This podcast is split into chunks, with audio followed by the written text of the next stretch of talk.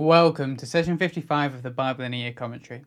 If you started this series on the 1st of January, then today should be the 24th of February. Today we'll be looking at Deuteronomy 7 to 9 and Psalm 55. So far in Deuteronomy, we've read through the beginning of Moses' sermons to the new generation of Israelites. We noted how the perspective shifts, so it now seems like the narrator is looking back at this time in Israel's history from the future and from the other side of the river we read as Moses recapped how the Israelites got here from Egypt. In particular, we zoomed in on how this retelling showed us the collective term of descendants of Nephilim was Rephaim. Moses pointed out that everywhere the neighbouring nations had settled, they had first driven out and killed all the Rephaim there. In the same way, the Israelites will need to drive out and kill all the Rephaim in the land they enter. They are a sign of spiritual rebellion and must be removed. Then we read through as Moses challenged the Israelites to avoid Israelites and to follow the Lord's commands.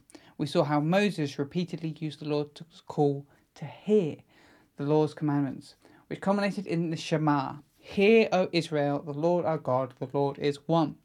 You shall love the Lord your God with all your heart and with all your soul and with all your might.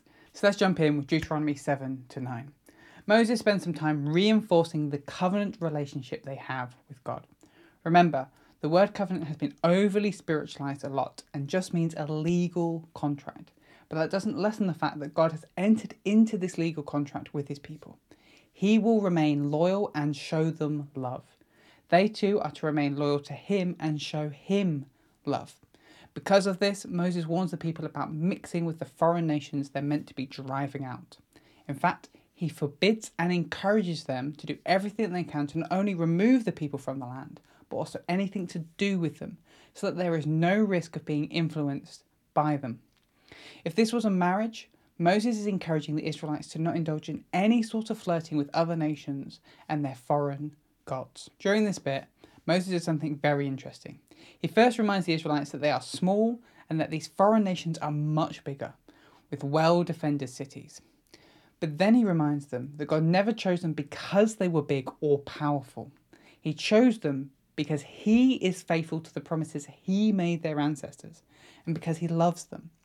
Because of this, despite those nations being so large and so many, God is going to go ahead and help the Israelites remove them from the land. They need not fear because God is on their side. Having warned the people of the external threats to their faith, Moses then warns them of the internal threats to their faith. He highlights two key areas. When the Israelites enter the land promised to them, if they're not careful, they can believe that this happened because of their own strength. Have a look at Deuteronomy 8. Or that God chose them because they are super righteous and important. That's Deuteronomy 9. In both cases, Moses appeals to their history. This is why they must remind themselves of where they have been so they don't forget.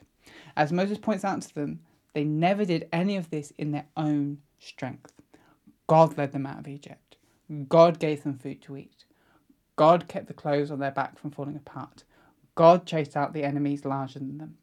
So when they receive the blessing that God is going to give them, they have to remember they didn't get this themselves. And that God isn't doing this because of their righteousness. Moses reminds them of all of their failures. Remember how many times you complained about God? Remember how that you built that golden calf and then worshipped it while I was up the mountain getting all the rules for God. God hasn't blessed these people because they're a righteous people. He blessed them because He is a faithful God. So that's Deuteronomy 7 to 9. Then let's look at Psalm 55. This psalm is attributed to King David and falls into the category of lament psalm. Here is a summary of the structure, but I would recommend checking out the written version of this commentary in the description to see the structure properly for yourself. So we start with verses 1 to 2, a request to God to listen. Then verse 2 to 8, overwhelmed by fear. Verse 9 to 15, the betrayal of a close friend. Verses 16 to 19, the psalmist calls to God. Verses 20 to 21, the betrayal of a close friend. And verses 20 to 23, confidence and trust in God. The psalmist starts by turning to God and asking Him to listen. From there, he alternates between sharing his complaint and asking God to intervene, before finally ending in trust. The psalmist is overcome with fear. Everything in them wants to run away and hide from their problems. They would much rather be in the wilderness the realm of chaos than in this city. And then comes the first request destroy and divide the tongue of their enemy. Presumably, the tongue is the source of their power as they whip up lies and conflict. The psalmist then turns back to their complaint. Their enemies are causing strife in the city. They are spreading oppression and fraud. But worse than that, this is someone who the psalmist once counted as a friend. They used to support one another. And so the psalmist makes their second request May their enemy die. May they take their wickedness down with them. Next, the psalmist encourages themselves. They call to God and know that He will save them. That from morning to evening, God hears them. He is a faithful God that humbles the wicked. Then we're back to the complaint. The psalmist's friends had broken the boundaries of their friendship. He was pleasant, but inwardly waged war.